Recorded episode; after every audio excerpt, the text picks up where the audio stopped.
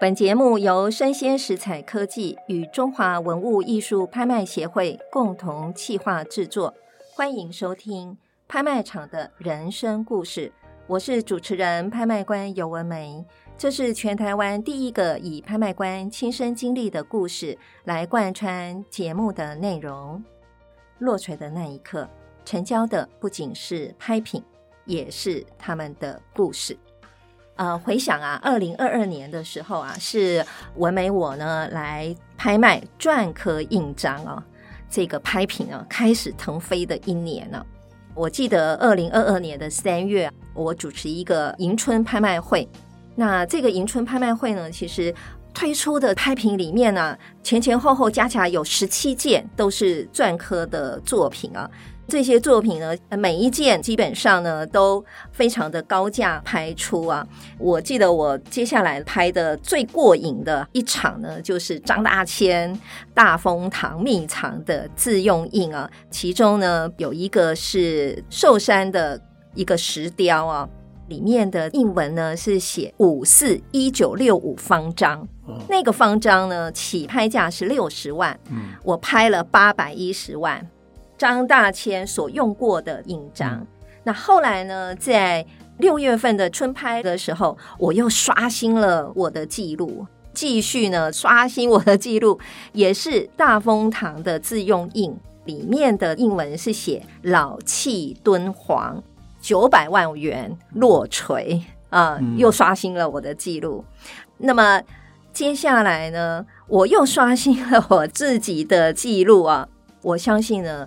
篆刻这个部分呢，也因为这样子的带动啊，让大家重新的再来看一下说，说哇，篆刻到底在我们的拍卖场上怎么有这么高的魅力啊？所以呢，我今天呢继续邀请国立历史博物馆研究员蔡耀庆啊，蔡耀庆先生呢，我称呼你耀庆了啊，来耀庆跟各位听众朋友再次问好一下好吗？哎，主持人好，各位。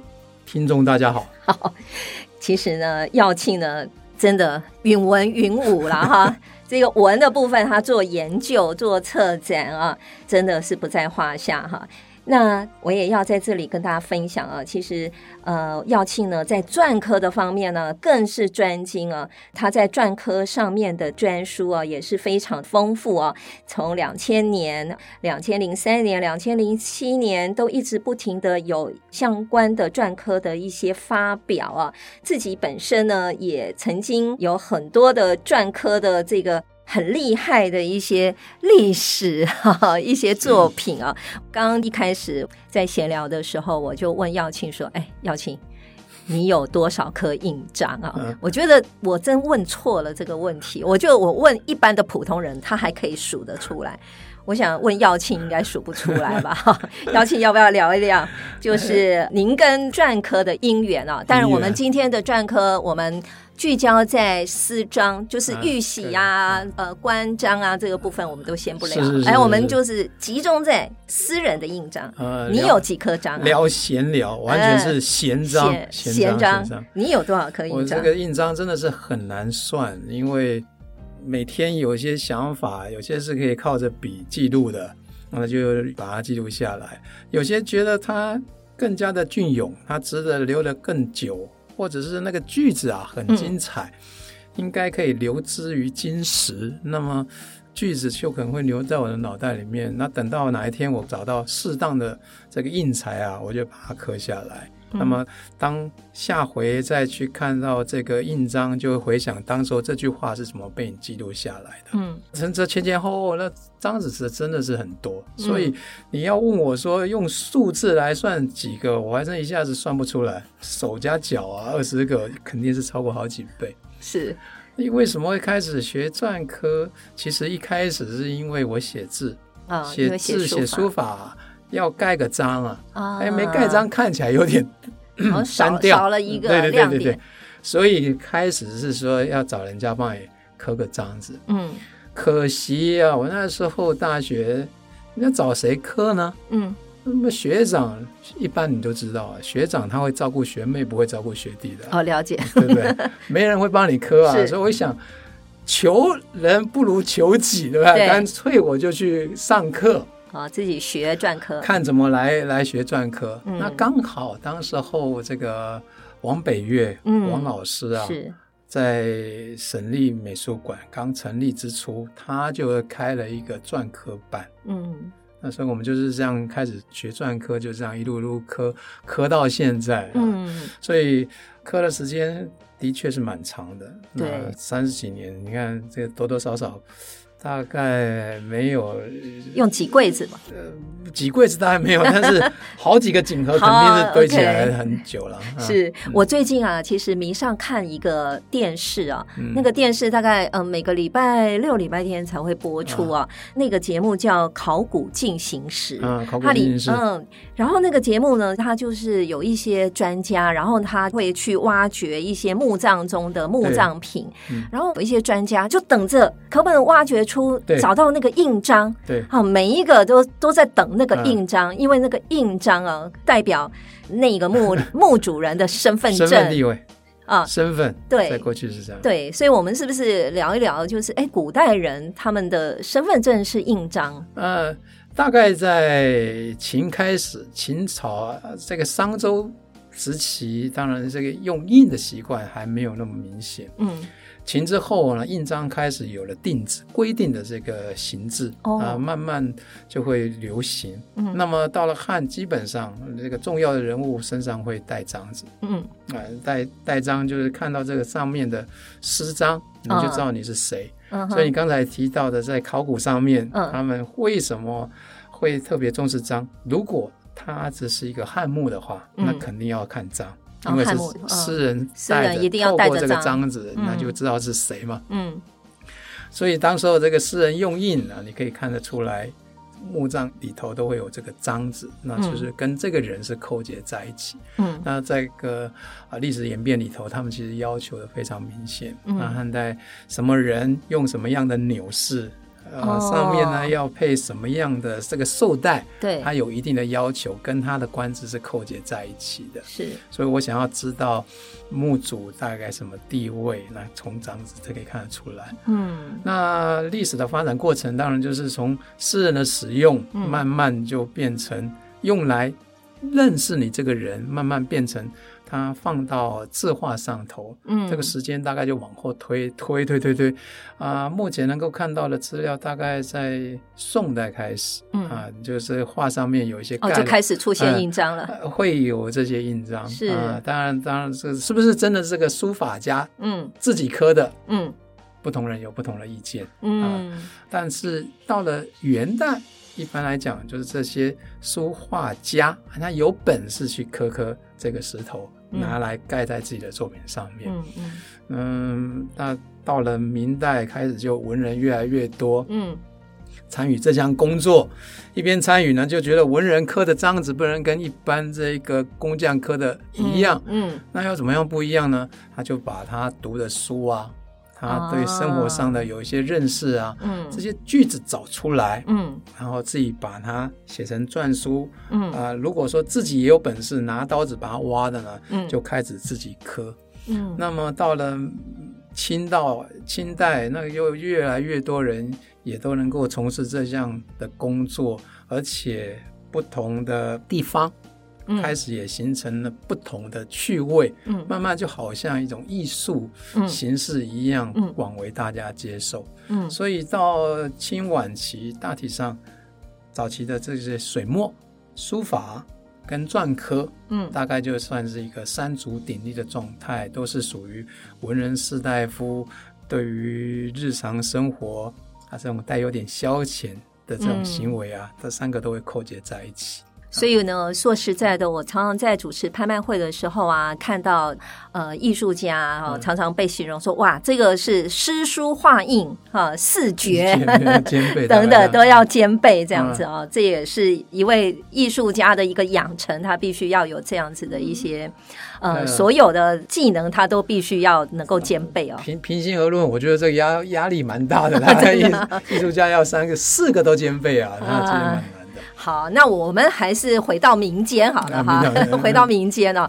刚刚我一开始问你说你有多少颗印章哈？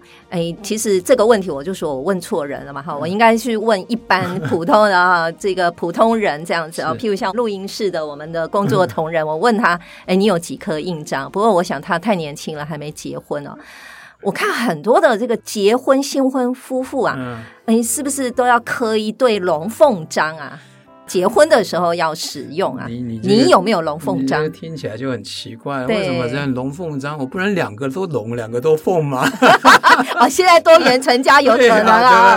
对对对对对对。当然，在在在有有一段时间里头，人家常讲说要有龙凤呈祥，那就是呃对偶的方式去刻这些印章了。嗯，那实际上这也是后期在慢慢形成的一种用章的习惯。嗯。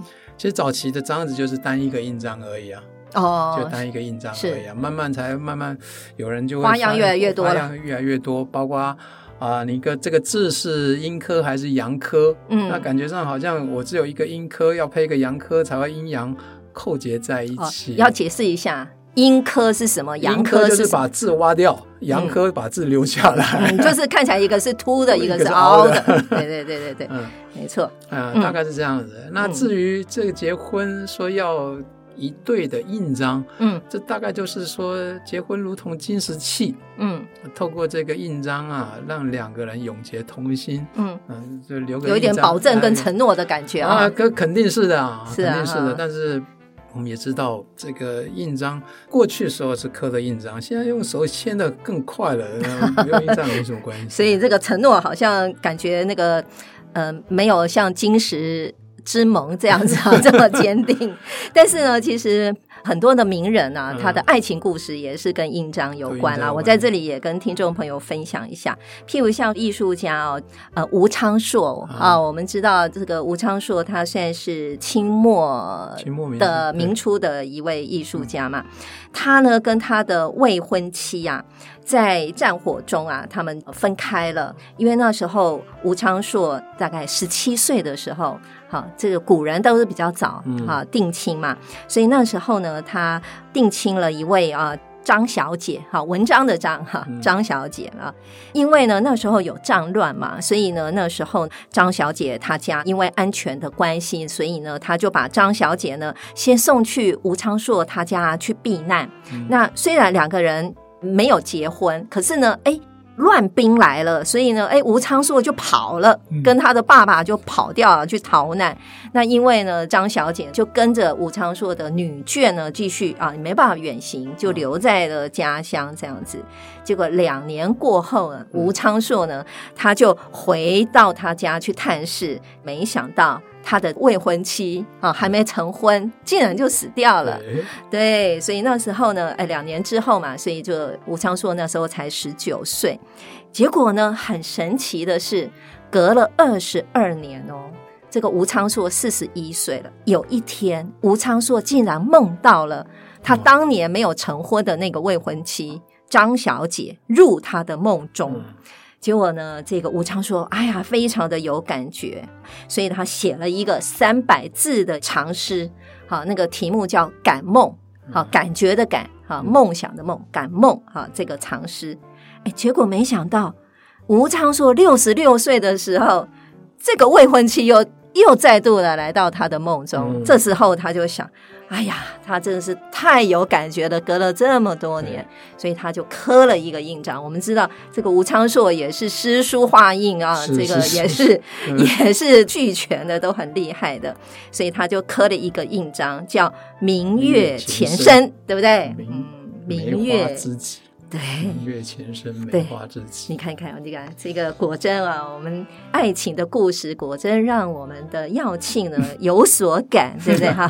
明月前生，这个是他非常经典的作品，哈，非常经典的一个作品。这是他非常特别的一方印章。嗯，本身吴昌硕他是以石鼓文作为他呃开宗开一个宗派。的那个特征，嗯，嗯，那它的印章跟一般人家印章，如果说有哪些不同呢？就是它特别强调像毛笔一样写出墨的感觉，嗯，所以一般看到的印章朱文啊，就是刚才讲的阳科啊，嗯，一般是刻的比较细的，嗯，但是吴昌硕的篆刻却是刻出那个像毛笔写出非常厚重的线条一样，是，是，这就变成他的一个个人的特色，嗯，就是功力不一般 才能够做得到，功力不一般，嗯，而且是他改变了原本以细巧嗯。为美。嗯单一这个美的这种要求。是，但等于说他帮篆刻呢拉大了视野，嗯，所以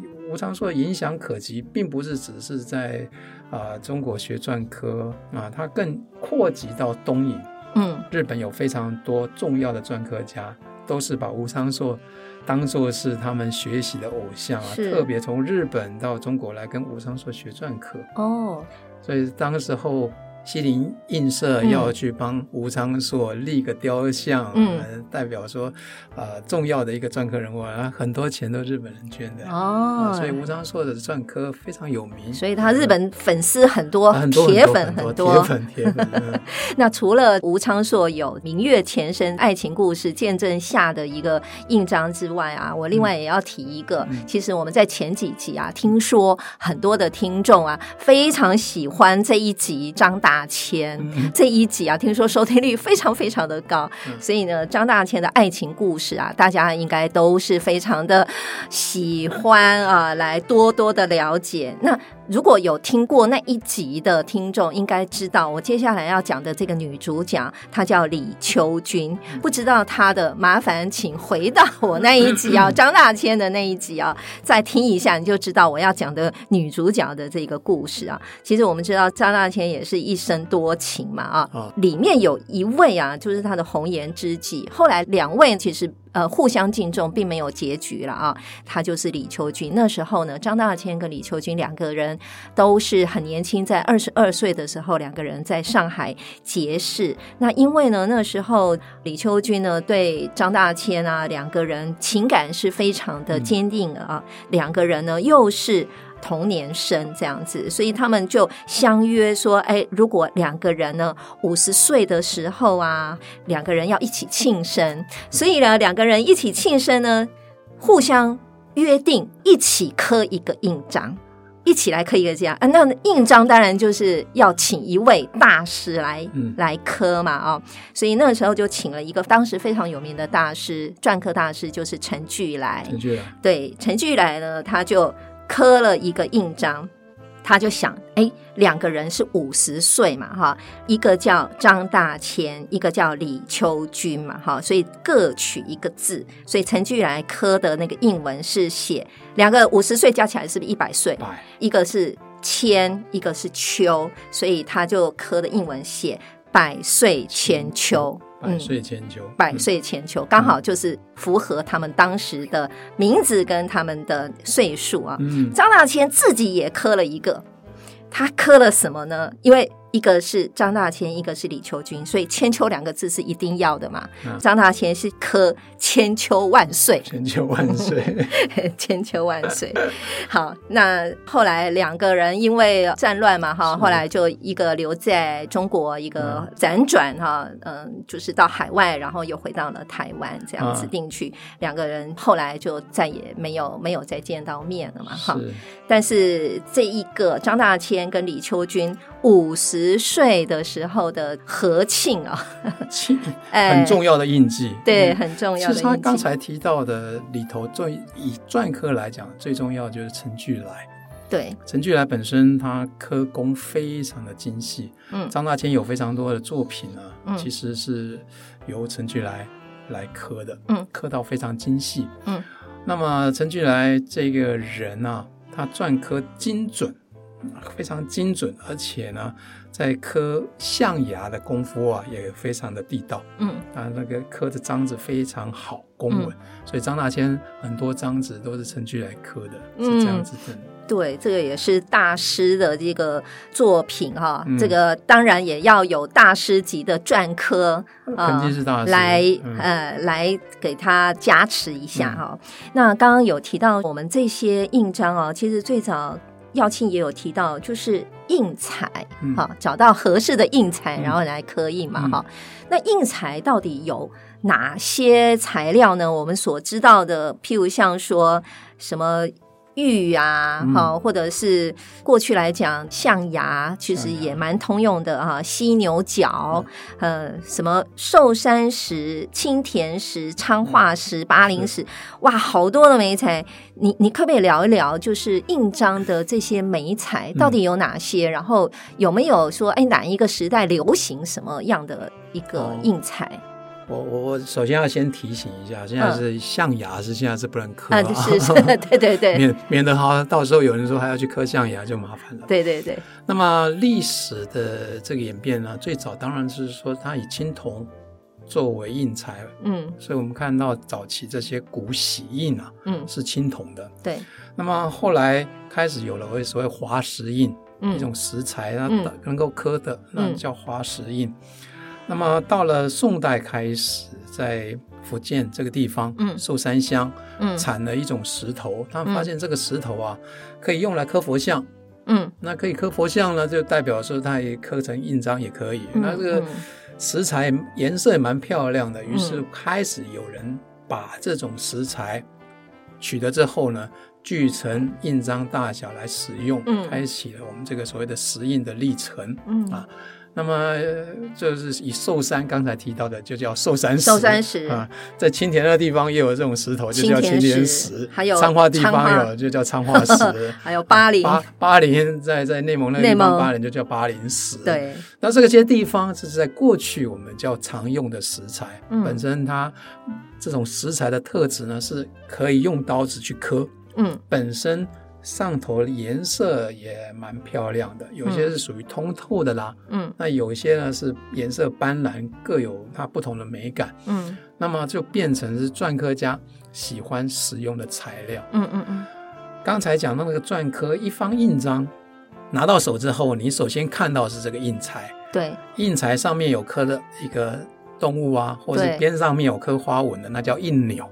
印钮在头上，头上面印钮，印身如果说有一颗的叫博弈，然后再转过来才看到印面，印面看到就是篆刻加刻的，对，所以它是一个三个都兼具的，嗯，印石、印钮还有篆刻三个工和解在一起的，嗯，那好的印章就是三个兼备，嗯，那三个都兼备，嗯，那你说这个。呃，材料到底会有什么差异？有啊，哦，比方说，它用的是田黄，哦，在寿山那个地方，是因为山上的石头，嗯，滚着滚着，嗯，滚到了田里头，嗯，经过长时间的。一些风化，还有这些土质沁到了这个石头里面，嗯，那这个石头啊，看起来是黄色的，嗯，而且是毒死的，嗯，那这种石材看起来有这种温润感，嗯，而且呢，它又很稀少，嗯，所以单单这个田黄它本身，它可能价格就很高了，嗯，那就很多人，即便你没有刻吧，价格都已经非常高了，很高了，哦，嗯，那如果说是有找特别央请名人。啊，或者说特别的篆刻家来刻，那肯定价格就会更高。嗯，啊，那这个就是在材料上面的取得。嗯，因为它的稀少，所以它的确会价格会比较高。嗯，那日常使用的有些虽然它看起来很漂亮，但是不适合磕。嗯，比方说现在有这些水晶。哦，水晶不好磕啊！水晶不好磕，它他们磕可以磕啊，但是磕完之后非常辛苦嘛，对吧？对。玉可不可以磕？可以磕，但是也非常辛苦，所以篆刻家比较少会选择这些材料。嗯，他选择就是比较容易受刀的。嗯，那但不能是说这些东西不能刻，它还是可以刻，它可能要用其他的工具，嗯或者是说用其他的方式来进行篆刻这样而已啊。嗯。那么过去的铜、青铜这些印章，现在有些人也觉得我应该用的。对，也可以用。嗯，有些人还是会用铜。哦，也有青铜，现在还有人用青铜的。那至于台湾日常使用的话，嗯，一般木头章，公公司行号，公司行号可能会选择用牛角啦。哦，对，牛角，牛角啊，赤牛角或者黑牛角，是是是，来刻这些材料还是会有。对，那随着我们的科技越来越进步，对吧？嗯，这些动物的材料也许很难取得，那么可能就是用这些。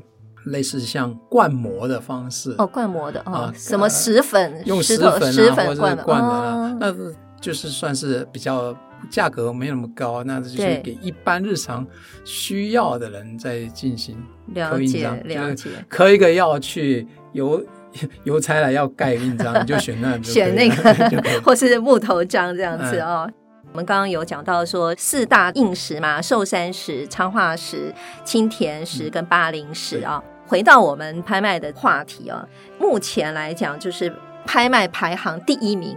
啊，最高价在中国的话啊，它它的石材就是青田石，好四呃四大硬石之一啊。嗯、那么这个是赵之谦刻的青田石自用印章啊，是在二零一七年中国嘉德的时候拍卖的。那这一个拍卖折合台币落槌价啊，呃，成交价啦，大概是五千两百一十四万。好，台币名作，对，真的是名作啊！另外一个青田石很高的拍卖记录啊，是邓石如科的青田石的印章，那折合台币成交价是三千零七十八万，这个也是中国嘉德拍出去的啊。邓石如这个在我们的篆刻界应该也是非常重要的一位人物啊。两位价格那么高的篆刻，都是因为他们都是开宗立派的人。嗯。刚才第二个提到的邓石如，邓石如，当时候他的一个学生叫包世成，嗯，在他出了书啊，这个《一州双集》里面啊，嗯，认为他邓石如的这个书法啊，是国潮第一耶，哦，国潮第一呀，啊，哎呀，所以他的地位很高啊，是，所以他的篆刻。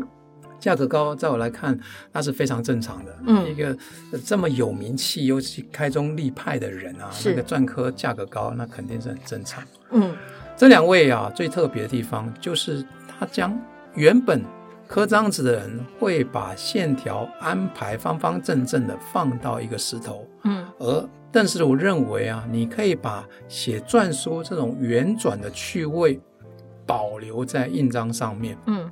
我们现在来看好像没什么特别啊，对。但是对当时候的人而言，嗯，居然敢在一个方的印章、方形的印章小小保留一点圆弧的造型，嗯，这是非常特别一个人哦。所以今天看到他的印章，不单单是在收藏这方印章，嗯，还在收藏清代篆刻史上演变非常重要一个关键，嗯，就是让这圆转的笔势。在这印章里面出现，嗯嗯嗯，是保留这部分。那如果说我帮听众问一下问题好了，如果你要欣赏一颗篆刻印章啊，到底要怎么样欣赏，觉得它是厉害的，就是这个篆刻之美呢？呃，简单的讲，就是三件事情。第一件事情就是它的写字啊，写篆书这个笔。啊，用笔如何？嗯啊，第二个呢，他要完成这个篆刻还是刻嘛？对，用刀的方式，技术如何？Okay, 要刻什么样子能不能刻出来？嗯，那第三个叫章法，文章的章章法，就他是怎么样把这个字跟安排的安排的好啊，跟他的用的这个刀的趣味呢安排的好，嗯，让刀跟笔相得益彰，不会有哪个特别强，哪个比较弱，嗯，那整体看起来顺眼。嗯啊，那大概就是可以找到这个篆刻之美重要的要素，就是笔法、刀法、章法，嗯，就这三个。好，那第二个问题比较俗气一点。啊、我们现在用的印章啊，其实大部分使用的，嗯、其实 我们一般的印章都用在哪里？跟自己的财富有关，啊、对不对？哈，现在几乎印章都是用在这里嘛，哈、嗯。但有一些已经变成是签名也，也也认可了哈。但是印章一般现在来讲，从我们小孩子。对不对？现在有很多都是说什么肚脐脐带章有没有哈？嗯、或者是什么胎毛啊、胎毛笔哈，或者是胎毛剪下来哦，放在印章里面哦，嗯、这个都跟财富有关啊。或许你会觉得脐带章可能跟你们这个文人所学的是有一点不太一样，但我我也很想了解一下脐带章这个，它它更接近这个纪念，它更接近纪念。嗯、其实我们。回到印章来讲，印章本身它有鉴别自己的，对，鉴别你这个意思，就是身份，它有交换的意思，对，对吧？那它当然这有部分就是流之金石，它就是有跟钻石一样啊，嗯，一颗很久远的 那种感觉，是。所以当人出生的时候，将他跟母亲之间脐带，脐带保留下来放在印章里头，其实就是带有一点留念的记忆。是不是只有台湾才有啊？因为我后来想一想哦，因为脐带在闽南语叫斗宅嘛，嘿，所以是宅嘛啊。对对对，那应应该是只有台湾人才闽南人啊，闽南喜欢用这个音，所以可以更重视啊。但是在这几年，当然我们也会听到坊间会有些人认为，刚才提到的就是你在用，嗯、你刚才讲的就是开运，开运啊，开始会强调我的印章啊字要怎么安排呢？还才会有。大起宏图，啊、这大概就是后后续才慢慢再产生的一些想法。是古人倒是不会那么在乎这些事情。嗯嗯，古人是把怎么样把这个印章刻的美、嗯、啊是。最重要的点，那现在呢？是我们既要美，还要用的还要之后还可以赚钱，那就是现在的新的现在的新的想法哦。所以呢，呃，一颗方章，然后它从一开始缘起，可能在先秦啊，然后一直演变到现在啊，真的，我们对于一颗。印章哦，在这个方寸之间哦，嗯、也寄予了很多我们的想法了啊。是的，好，那拍卖会人生故事小领悟呢？呃，一方好章呢，其实它代表的是一段的故事，那些年的爱情，那一段的祝福，那一生的丰功伟业跟他的财富啊。嗯、借一方印章，不仅篆刻在心，也篆刻了历史。好，落锤的那一刻。成交的不仅是拍品，也是他们的故事。我是主持人、拍卖官尤文梅，我是蔡浩信，邀请您继续锁定我的 Podcast 节目《拍卖场的人生故事》。感谢您的收听，期待下一次与您空中相遇。拜拜，再见。